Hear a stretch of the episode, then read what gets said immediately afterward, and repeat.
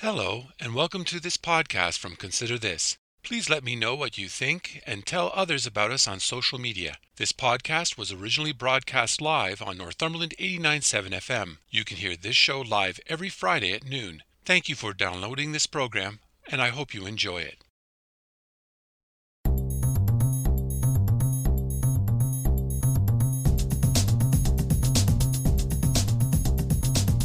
Hello, I'm Robert Washburn, and welcome to Consider This Northumberland, a current affairs program dedicated to the issues facing our community. We talk to the people on the front lines and those behind the scenes who make a difference in your life in Northumberland County.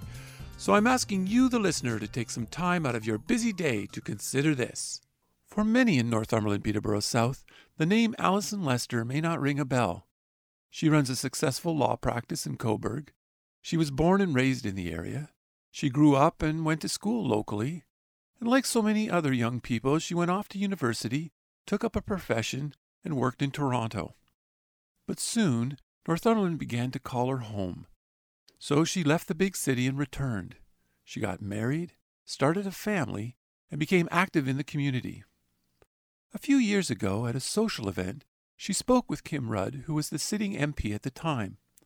Lester mentioned an interest in seeking political office.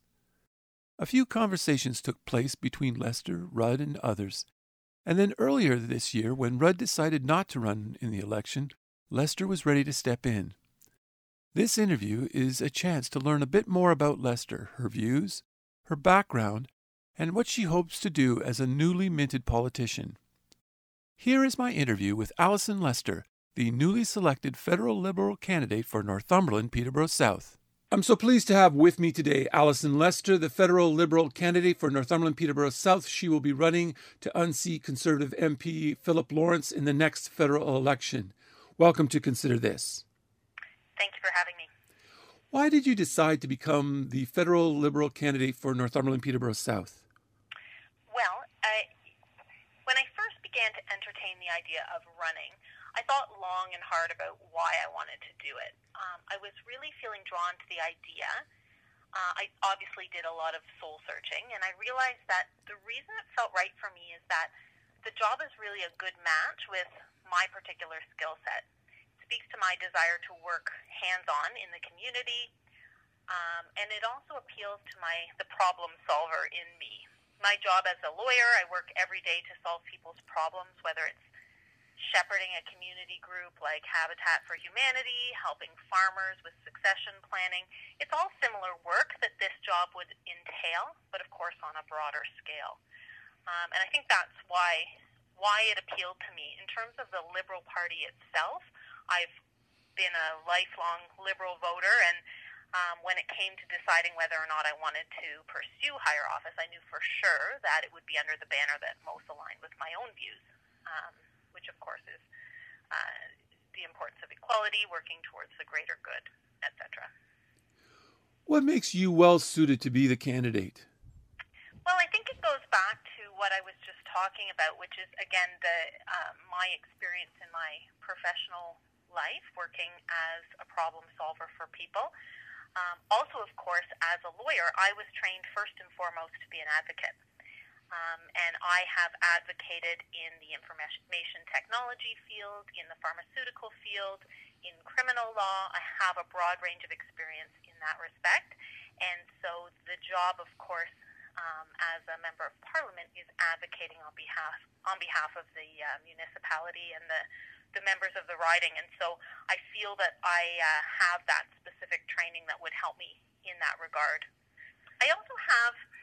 I want to call it an inner drive to challenge myself to do more, and I this is what I want to bring to bear to this riding is I, I'm perpetually pushing myself to do something more with my skills, and, and at this point in life the stars aligned for me to have this opportunity to do that for this riding, and uh, certainly advocating on behalf of the constituents here and in fact for all Canadians would be uh, the goal of this role. Now, when was the nomination meeting held? So in this particular case, there was not a nomination meeting. Um, I was acclaimed into the role. And I think uh, there's, of course, a provincial nomination happening right now in the for the Liberals. and it's a little bit of a different situation that happened in my case. Um, I have been interested in running for a couple of years. I'd had a conversation with Kim Rudd a while back and sort of said to her, you know, if you ever think of stepping down, I, I might be interested. And we had talked about it on and off over the years.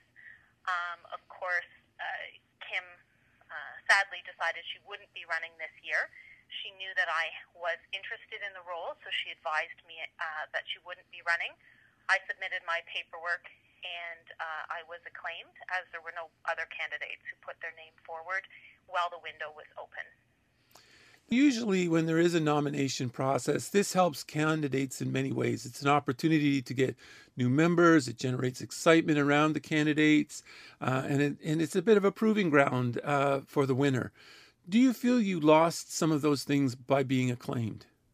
It's an interesting question, um, and I think one of the reasons uh, that it was done this way, of course, is because of the minority government. So there's uh, a chance that we could have an election at any moment. So um, we didn't have the opportunity. There just wasn't time, really, I think, to, to go through that process, or there was a concern about getting people uh, in line. In terms of um, getting my name out to members of the riding, certainly, um, yes, I, I haven't had that lead up that I might otherwise have had.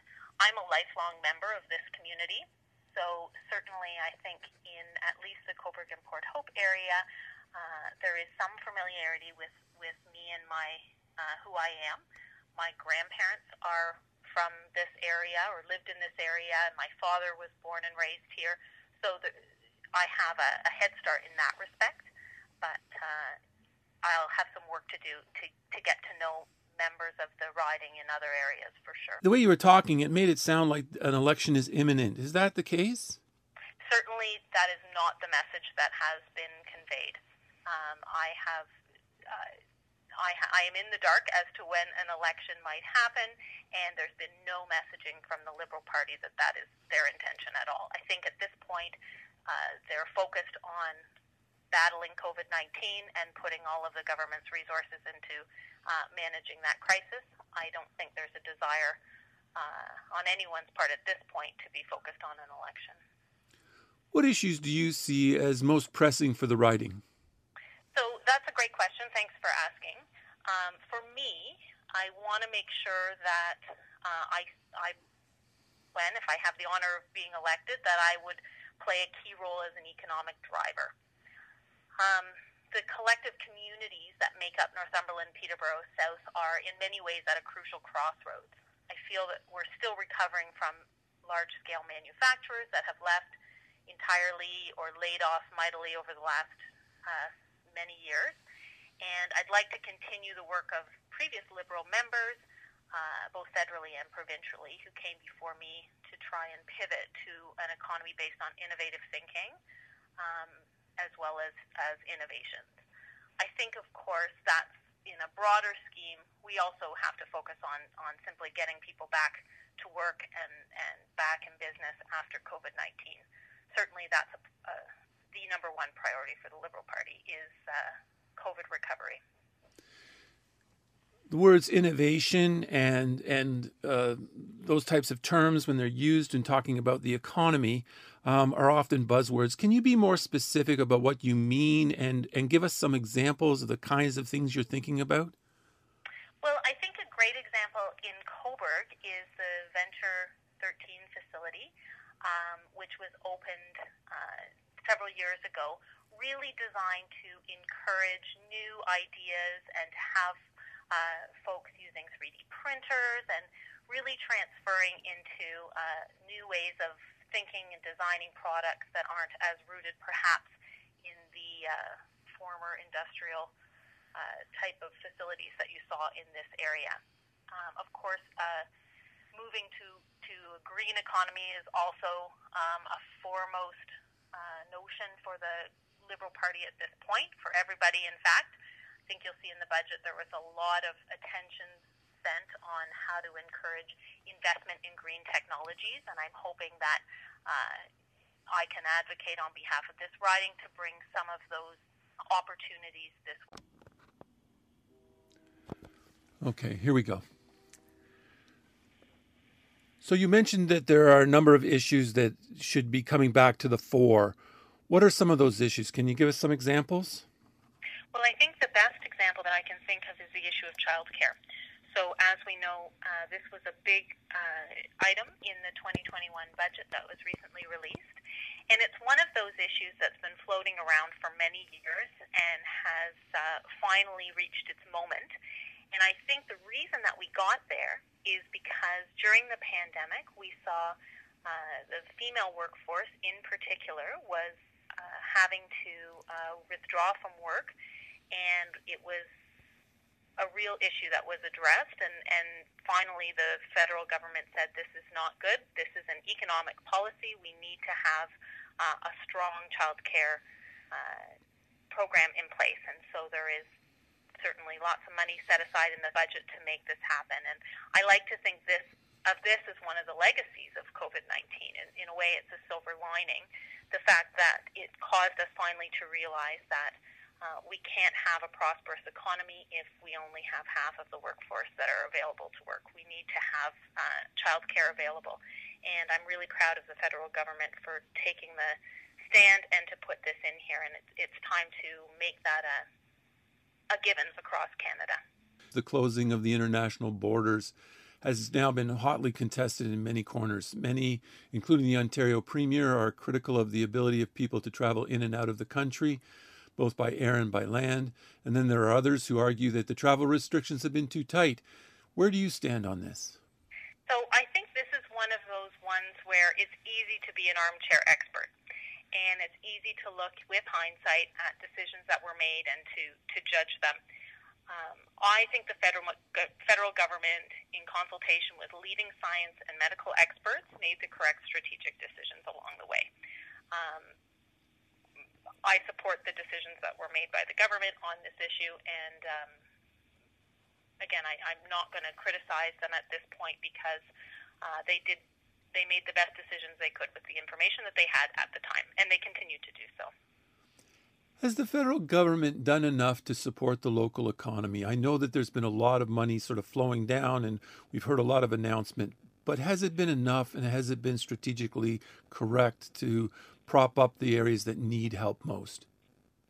Absolutely. I think, in fact, it was the, it was the only option, and uh, I, I think that they acted very quickly, and they made funds available uh, to people without having to go through a lot of red tape and having to, uh, you know, make applications. I, I was listening a lot to the debate over paid sick leave, and one of the big criticism was that, yeah, okay, you, if you if you get paid sick leave, but you have to uh, apply after the fact, and you have to go through a bunch of paperwork to get it. It's really it's not of use to anybody. So again, I'm proud of the federal government. They stepped in, they said, here's what needs to happen, and they did it very quickly. We know that governments are not known for being able to, to do anything quickly, and yet they did in this case. They reacted uh, swiftly and, in my view, uh, certainly very appropriately. Agriculture is a major industry in Northumberland Peterborough South. I've spoken with farmers, and they often say that while there has been help, there hasn't been sufficient help. Has the government done enough to support local farmers? So it, this is a, a good question, and, and certainly I'm aware that agriculture is a, a huge component of life in the riding of Northumberland Peterborough South, and I would definitely welcome the opportunity to talk to our farmers and to Uh, get a sense of the challenges that they're facing. Um, their pressures are unique, and I think if you're not doing that job day to day, it's really hard for anybody outside to understand it. Um, so I would be w- more than happy to talk to any local farmers about what their feelings are in terms of the way that they've been supported by the government, and if given the opportunity, I would be uh, really excited to advocate on, on their behalf. Starting first with just listening to what their concerns are. Um, as I mentioned at the outset, I have, uh, as a part of my law practice, acted for uh, many local farmers, particularly in terms of uh, succession planning and how to pass assets along. So Um, I feel that I've got a good start on relationships with local farmers, and I would really uh, be honored to have an opportunity to talk more and, and determine what supports they feel may be lacking and, and how we can fill that hole. I know you're a small business owner, and I'm sure you talk to many small business owners. What are they telling you, and what are their concerns right now, especially in the context of the pandemic? So the, what the overwhelming sense I've felt uh, speaking locally to folks is um, confusion over the lockdown. And that's really a, a provincial thing, but it seems there's frustration about why some uh, some areas are allowed to open and others don't. Of course, everyone talks about golf courses and, and why can't we play golf? So I think what the struggle there has been is a lack of clarity in terms of um, why certain decisions have been made. Um, and then I haven't really heard people complaining about the supports that they've been provided. I think it's more like, okay, we've made it thanks to the support that's been provided, the programs that are available. Now we just want to know when can we open again, and we want it to be consistent. That's the message that I've heard um, around town. It's interesting you, you raised the issue of communications and clarity with communications. Uh, I know that from the federal government, there has often been what some people might describe as confusing messaging uh, around a whole range of issues, everything from masks to Um, vaccines and, and how things are rolling out and, and approvals and all this kind of thing. How do you rate the, the government's, uh, the federal government's uh, ability to communicate clearly with the public over the pandemic? So I think it's the challenge lies in the way that our uh, system works, of course, because we have all of these different levels that are working together or trying to work together. And so consistency is hard to build in. So you've got messaging from the federal government, messaging from the provincial government, messaging from the local governments, and the health units as well. So I don't really fault anybody if, if those are not completely aligned. Um, I do remember back uh, when things first started thinking to myself, wow, everybody is working together to solve this problem. There was sort of like this shining moment when all levels of government were working together. Over time, I think that we've seen that uh, falter a little bit at times, but ultimately that would be the goal, of course, is to get the same message coming from the top all the way down to the bottom. We don't live in a perfect world, and everybody is, is doing their best in a very difficult circumstance. Um, so, again, I think we've got to forge ahead as best we can and, and just try and get access to information. Uh, certainly I've been making calls to uh, folks just to make sure that everybody is aware of where they can find information on the Government of Canada's website uh, so that there's at least some information getting out there about what supports are available. I'd like to shift gears for just a moment and, and talk about an issue sort of pre-pandemic but uh, of, of grave importance, and that is affordable housing. Uh, there is in Northumberland County a ten-year waiting list for affordable housing. Yeah. Now, people who work in Northumberland can barely afford to live here, if at all. What are your What are you ready to do to address affordable housing in our area? Yeah, this is an area I feel fairly passionate about. Um, I have, uh, through my work, been involved in a number of housing initiatives with Habitat for Humanity, with the County of Northumberland, so fairly familiar with the various programs that we have in, um, at the very least, the Northumberland County area.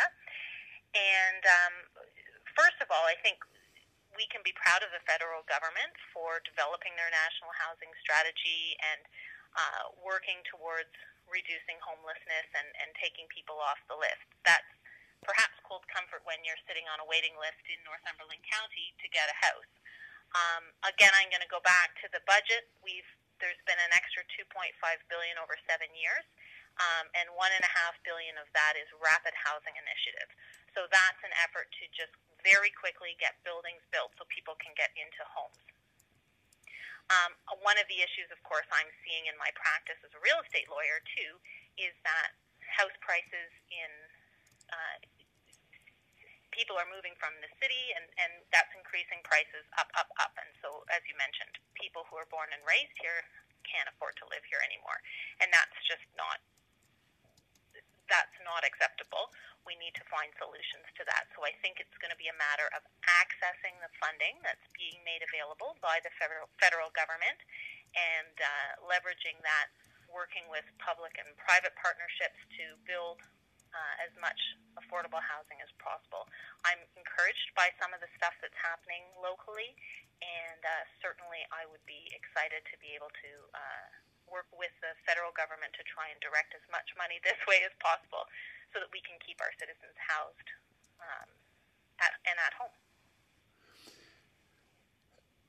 Justin Trudeau has drawn criticism for some ethical questions that have been raised around his behavior and, and some of the things that he's found him, situations that he's found himself in. How big a problem for the party and for you as a candidate do you think this is going to be in an election? I, very recently, there was a decision rendered that um, in terms of the, the We Charity issue of last year, Justin Trudeau did not breach the Conflict of Interest Act. So at the outset, I would answer criticism with, with that comment. Um, but at the fundamental level, I'm going to be asking uh, the citizens of, of this riding to vote for me. And I'm going to be asking people who have grown up with me, who know me, who may have known my grandparents or have heard of me through business, I'm going to be asking them to look at me, who I am, and what I can do for this riding. Um, I think if if people can pick a person who they think is going to be their champion in the House of Commons, then uh, that's what's going to really make a fundamental difference in everyday lives, is, is whether we can achieve um funding for this area. What can I do as their representative? So it's faced with criticism of the party and decisions of the leaders. That will be um, what I'll ask uh, voters to come back to. Is this is me? You went to high school with me. You've known me through my work. Um, put your faith in me. You've alluded to this a couple of times, but I think this is a good time to start to talk about yourself. Can you tell us a bit about who you are growing up and maybe how you became a lawyer? Yeah, sure. I'd be happy to talk about that. Um, so I'm, as, as I've mentioned, I'm born and raised in Cobourg. My dad was born and raised in Cobourg. My grandparents came here from Toronto in the nineteen forties and built a motel on Highway two. It used to be called the Orchard Grove Motel. There's a, still a business there today. Um, my mom's family are originally from Manitoba. They moved to Ottawa when my mom was uh, eleven, I think, because my grandfather was in politics. He was executive assistant for um, a member of parliament, then the uh, Minister of Veterans Affairs. So, and, and to be fair, the politics goes further back a couple of generations as well. My great-grandfather, John Dryden, was the Minister of Education in Manitoba and provincial treasurer for a time, so it's kind of in my blood.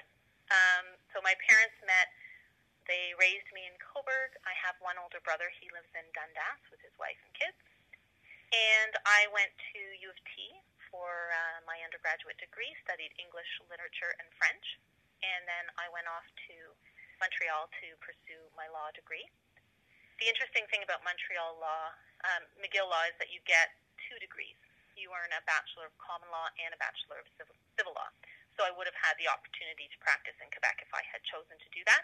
Instead, I came back to Toronto, and I worked uh, in intellectual property litigation for about seven years. I was particularly working in the pharmaceutical field. The firm I worked for uh, did most of our work for pharmaceutical companies.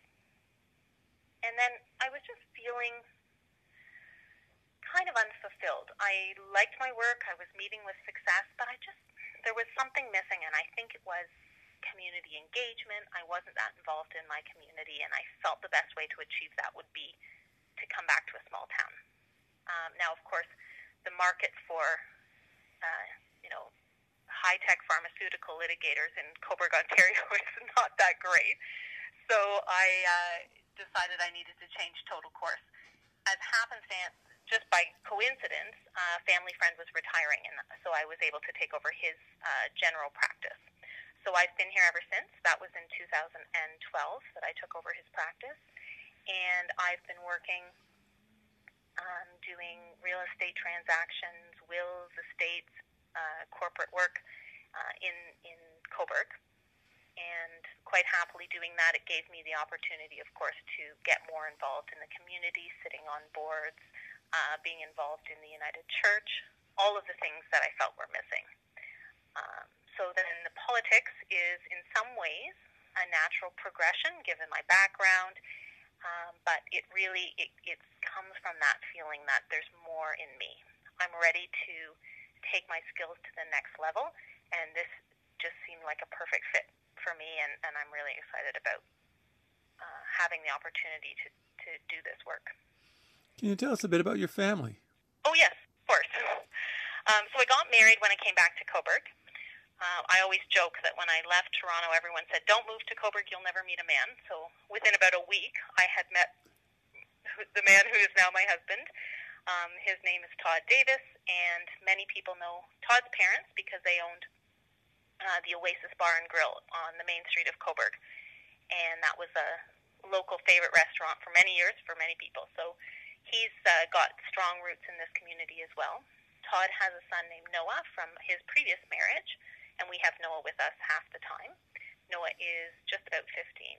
And then Todd and I had a son together in twenty fifteen, Peter, and uh, he's five and a half, going on fifteen as well.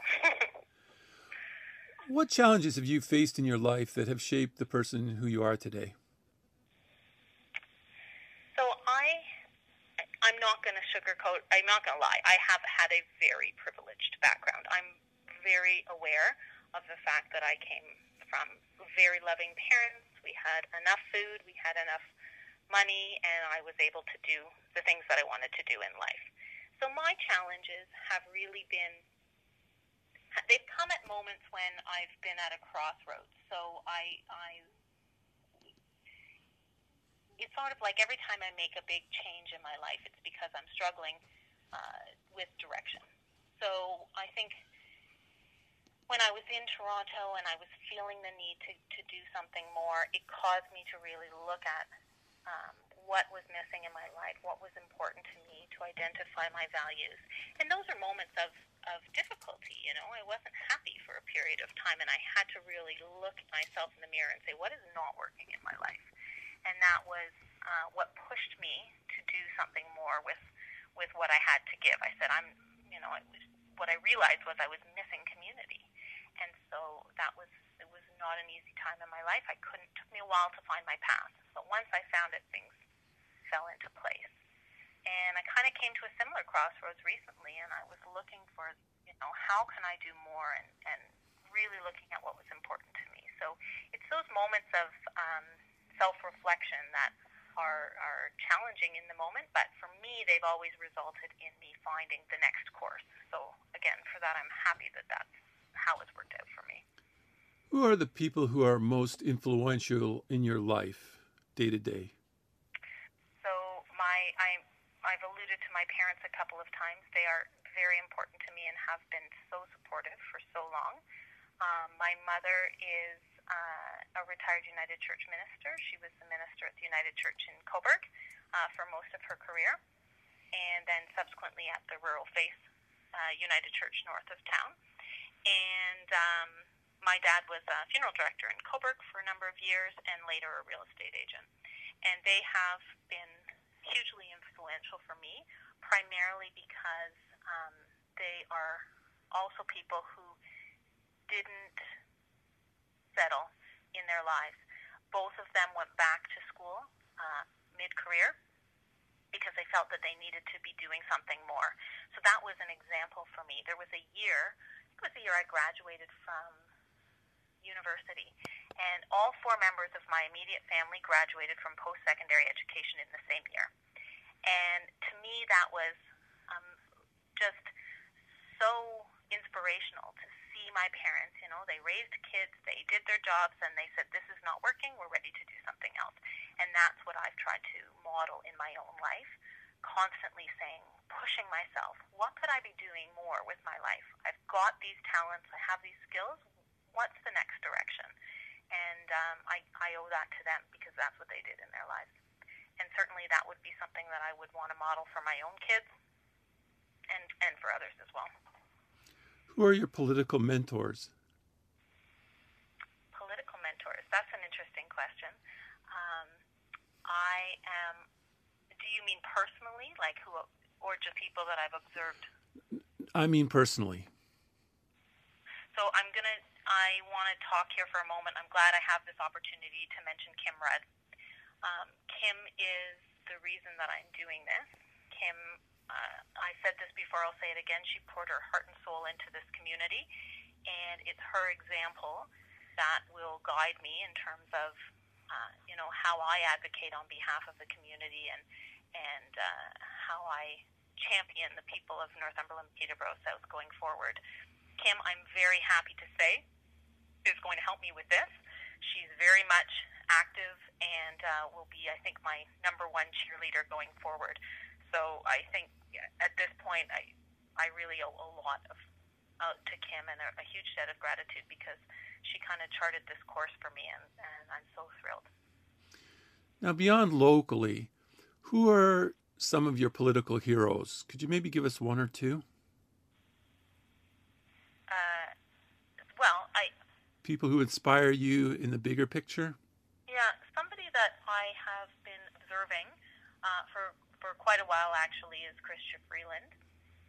I had an opportunity last night to attend um, a, a virtual session that she was giving on the budget, and um, I'm, I'm really impressed with the way that she has uh, stepped into her role and advocated on behalf of Canada on a global stage. Um, on a very personal level, she's a mom, you know, she, you see pictures of her with her kids, and she seems to be striking a really great balance between, and, and she said this last night on the call, she said, yes, I've done these things, yes, this is all really important, the budget is so important to me, but the most important thing are my kids. And that struck a chord with me because I'm looking for role models as I chart out into this world of people who have uh, achieved success and are respected politically but haven't had to sacrifice uh, that other side. And that's something, I'll be frank, that was one of the big concerns I had going into this. My son is five years old, and I just, I don't want to not be around to be his mom. And so seeing women in, in positions where they can um, do be good parents and be involved in their children's life is really inspiring for me.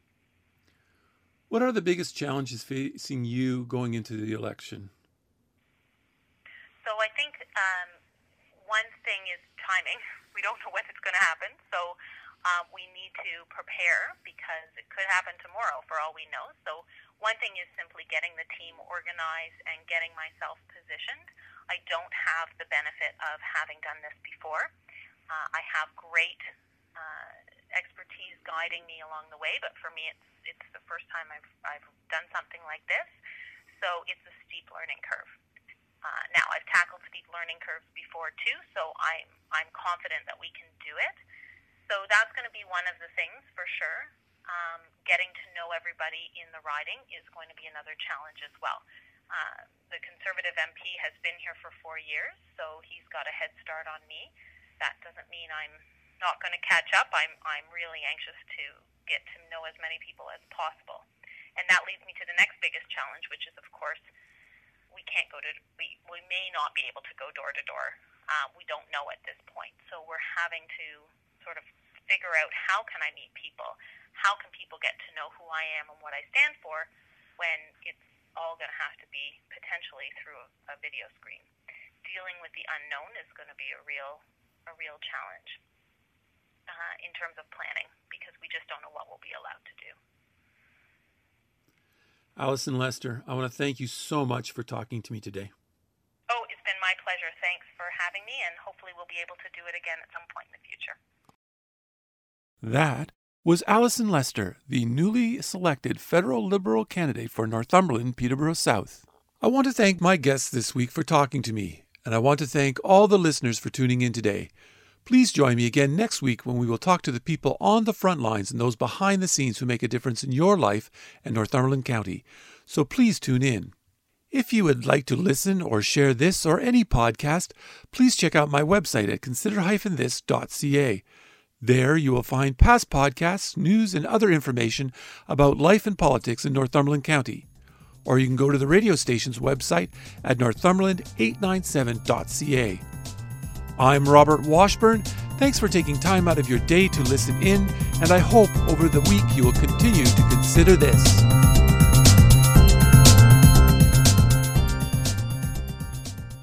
Thank you for listening to this podcast from Consider This. If you have any comments or would like to suggest a story, please contact me at consider this northumberland at gmail dot com, or you can message me on Facebook at Consider This. If you enjoyed this podcast or are looking for more news and information about Northumberland County, please check out my website at consider this dot c a. That's consider this dot c a. And don't forget to share. And again, thank you for listening, and stay tuned for more from Consider This.